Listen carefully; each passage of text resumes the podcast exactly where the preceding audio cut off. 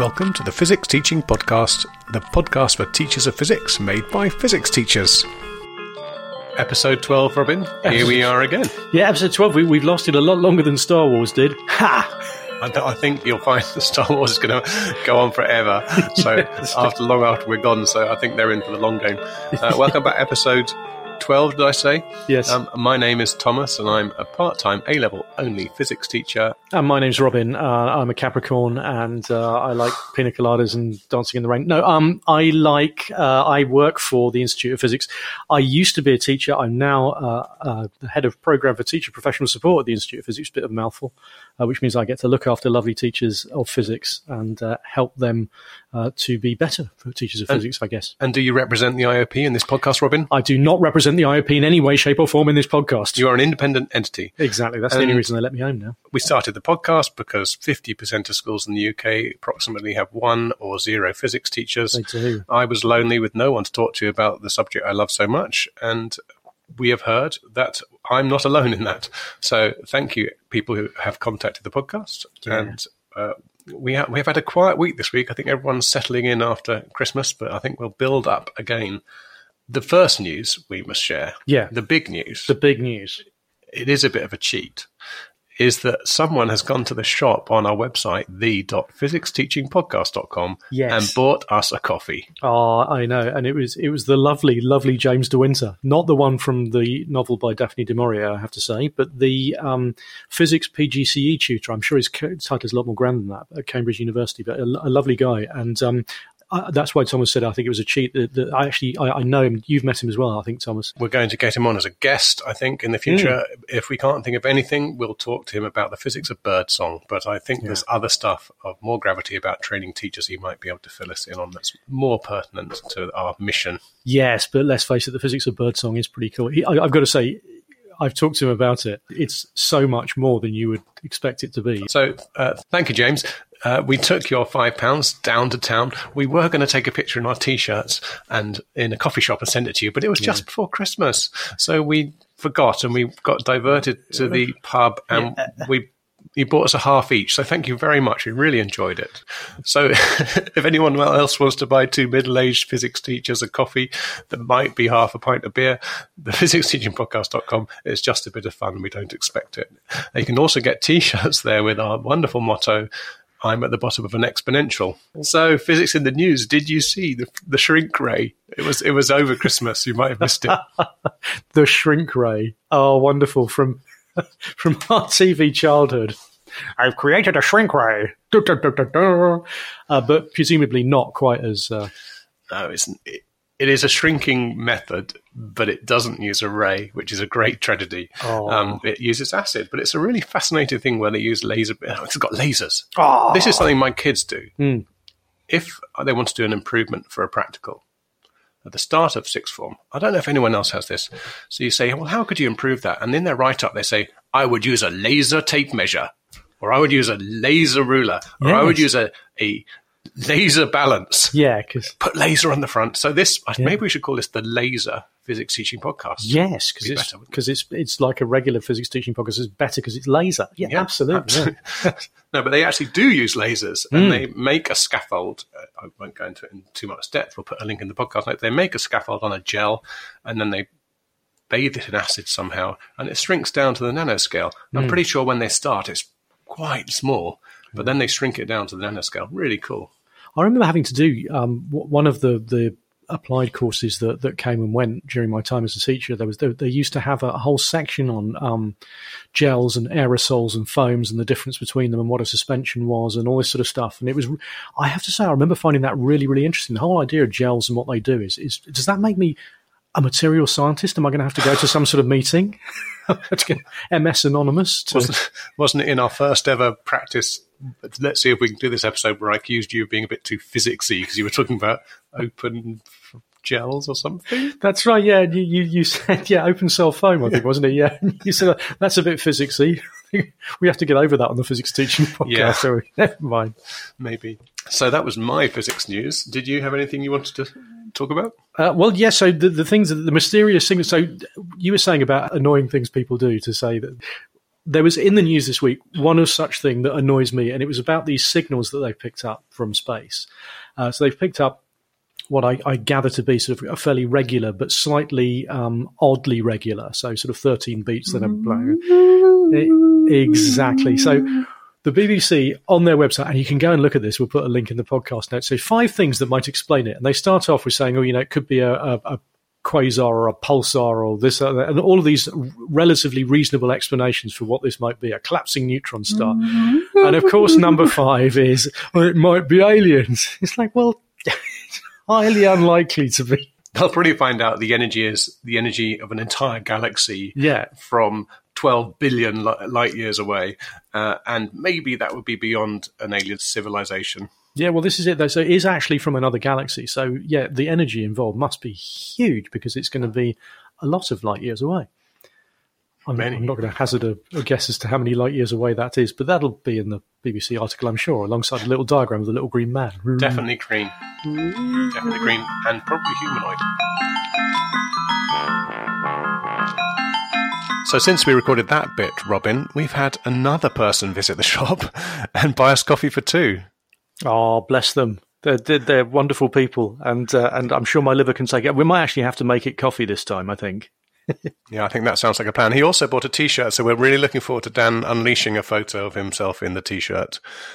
so, thank you, Dan. Um, now, there's one of our beloved listeners, Helen CK, posted in Facebook on our Facebook page, Physics TP, and she asked for ways to teach the electromagnetic spectrum. And I think we've been very remiss, Robin. We haven't asked people for their ideas. And she's probably finished the topic and feeling a bit bereft. So I think we probably should spend some time, just give a few of our top tips on teaching the electromagnetic spectrum. Do you think we can spend five minutes on that? I think we absolutely should. That's a fantastic idea. The electromagnetic spectrum is always a good one, isn't it? Yeah, it, it is. Do you want to go first? Well, yeah, I think I'd, the tip I'd probably give is um, is I think it's a great place to introduce context. I think it's really important in, in physics lessons to uh, give the students a context for uh, the stuff that you're doing and talk about careers and potential jobs and pathways and why physics is important in the world and all those sorts of things. And this is a great place to do that. You can think of uh, you can think of at least two or three uh, important aspects of the electromagnetic spectrum uh, for each different chunk gamma rays, X rays, all the rest as well, uh, and the way that they're used and careers that are, are, linked to them. So I think it's a really good way of, of bringing context into your classroom, which is always important. That would be a really good um, homework to lead into it, wouldn't it? Because I'm, I'm mm. afraid I, Stuart Farmer, who talked about hand wavy, won't like this, but I do stand up and wave my hands around for electromagnetic spectrum.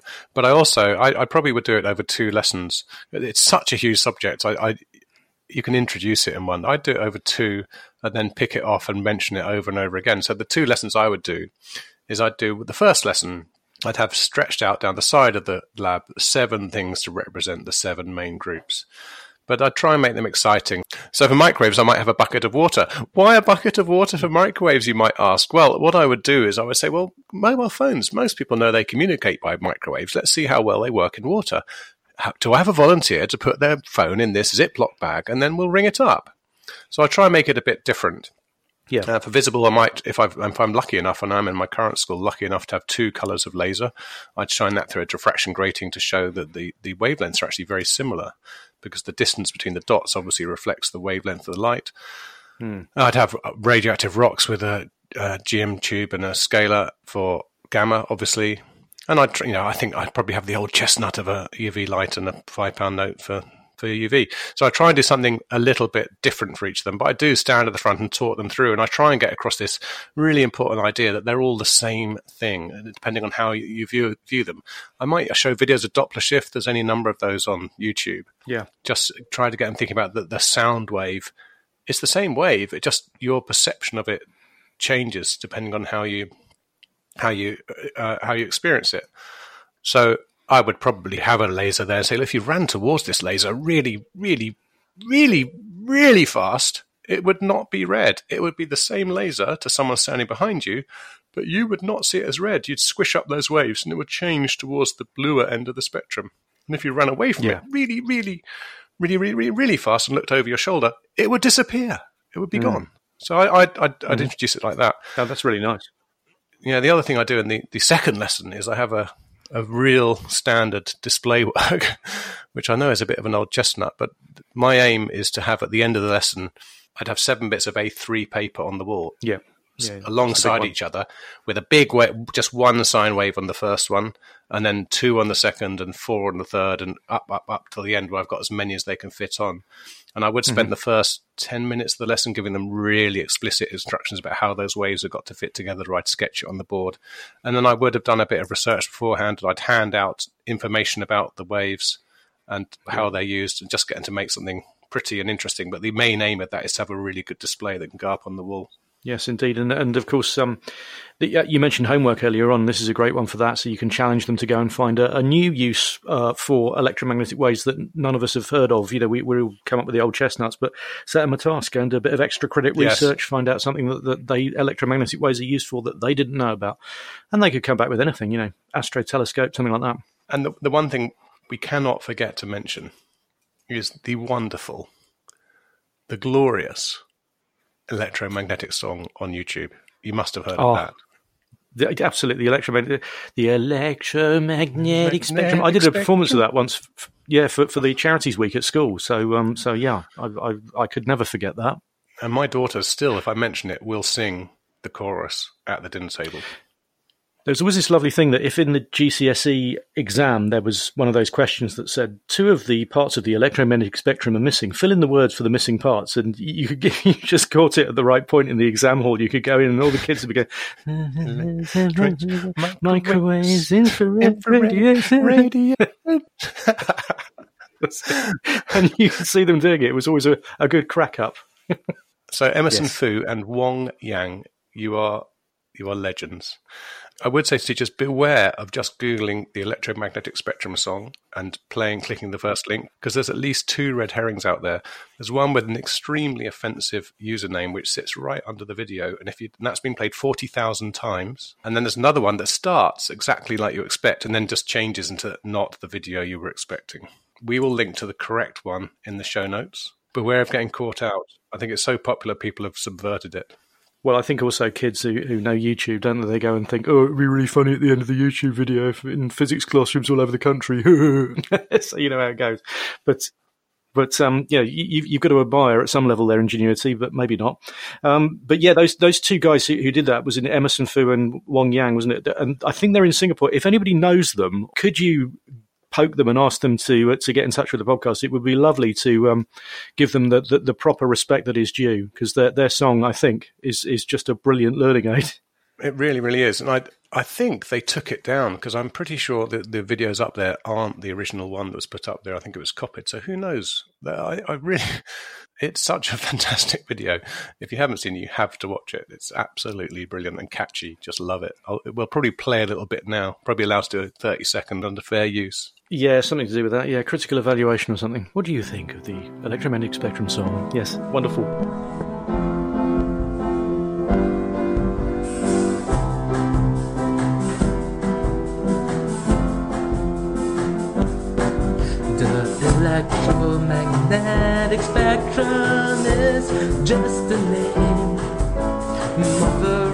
Of radiation. Let me tell you what they are.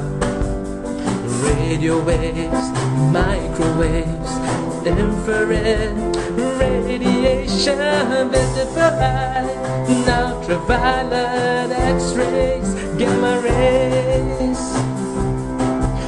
So, whilst I don't think it's going to win uh, an Ivor Novello award, I do think it is a, a wonderful uh, learning aid. And, and, the thing is, it's one of those brainworms. Once it gets in your head, it's never forgotten. And the kids seem to remember it and they're able to sing it and they're able to sing that chorus again and again. So, a great piece of learning. Uh, thank you to the guys in Singapore for doing that. And uh, hopefully, we'll get you on the podcast sometime soon. Uh, now, so, Thomas, over Christmas, we didn't have uh, many people getting in touch with the podcast because they were all, I don't know, you know, taking some time off and having a holiday. It's outrageous, isn't it? Shocking. Oh, no. terrible, shocking, but uh, we're very glad that you, you, you did. But um, of course, it has meant a, a, little bit of a hole here that we, we don't have an interview to go to now. But but way back when, way back uh, in episode, I can't remember, um, we talked about your fantastic practical. How long is a piece of string? So I thought I'd, I'd quiz you on that now because now's as good a time as any to, to ask you about that. How long is a piece of string? What's it all about, and why do you do it, and how do you do it, and and is it difficult, and what's it for? Well, I haven't done it for a while because I try and alternate it so that the coming year has no chance of knowing the secrets behind it. So, what what is it? Oh, there's a background to it. I always like to teach uncertainty, and I struggle with zero errors in a simple way and systematic errors. And, and I was in a school once where kids never had rulers, so I, I went and photocopied some rulers. And I realized after the rulers were about one or two percent smaller than they should be. A light bulb went off in my head. Wow, I can use that. So what I do is I, I, I ask my wonderful technician of the time to cut me pieces of string about 10 centimeters, but not exactly, out of standard white string and just cut them as close as they can to the length they choose, but to cut the end at about 45 degrees. Mm. I then give the kids these piece, a piece of string each with a sticker and get them to label it as their piece of string. And I say, we're doing a, le- a lesson on measurement and we're going to answer the age old question how long's a piece of string? And I know some of you won't have a ruler, so here's a tray of rulers I photocopied. So you may find some of them aren't are a bit have been round the block a bit. They're not that great. And I hand them the tray of rulers. Now they will all have a ruler in their bag, but they won't bother to get them out, and they just reach for one of these cardboard photocopies. When they get them out, they see the, the rulers. Some have been scrumpled up and unscrumpled. Some have had the bottom ripped off. Some have had the, the bottom cut off. They're they're all capable of measuring the string, but they all have some problem or other. What they don't know is a third of them are photocopied 5% too big, and a third of them are mm. photocopied mm. 5% too small. I've held them up at the start. I said, look, the technicians cut them as close as they can to the same length. And all we want to know is what do we agree the length of the piece of the string is? And they measure their piece of string. I say, right, now measure the person next to you, and then measure the person next to you. We'll go around. Everyone can measure everyone else's piece of string. Normally, I have quite a small class, but this year I'd have to put them in groups of four, I think. Um, measure each other's piece of string, and then we'll come back and we'll do an average and we'll say we'll say how long a piece of string is. And of course, because their their rulers are handicapped, they don't think of the percentage error. They don't notice it, and they start getting these real inconsistencies in the length. You know, it'd be from 92 mm. to 102 millimeters or something. So you can imagine what happens. The fallout yeah. of that Carnage. is great confusion.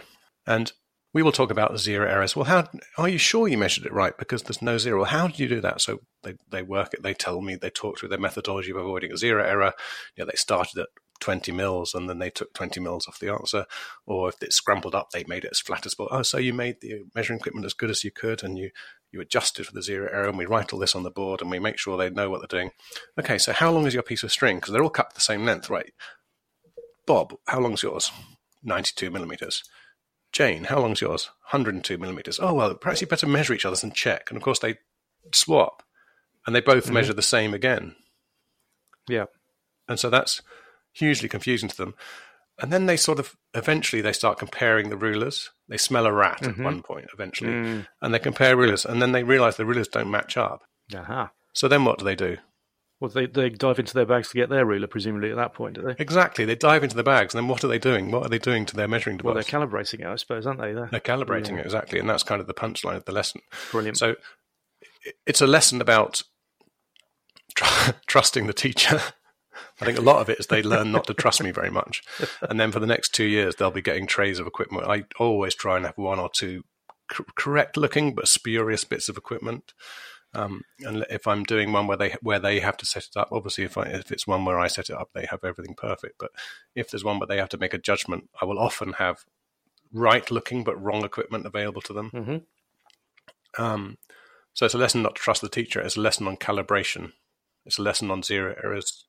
Can I change that slightly? Not to not not to not trust the teacher, but to be skeptical of things that they are told until they've checked them themselves. Perhaps is is the uh, is is the outcome, isn't it? I think it's it's it's not so much lack of trust in the teacher, um, although probably you, you, get a slightly sort of you know evil genius kind of uh, Victorian bad guy with a big moustache moment out of it. Uh, but there is this just this idea that in science you need to check, and you need to check and check and check again. And you don't take things at face value, and you make sure that the assumptions that you have made are correct, and that you do these checks and tests and all the rest of it just to make sure that that um, you're not being sold apart.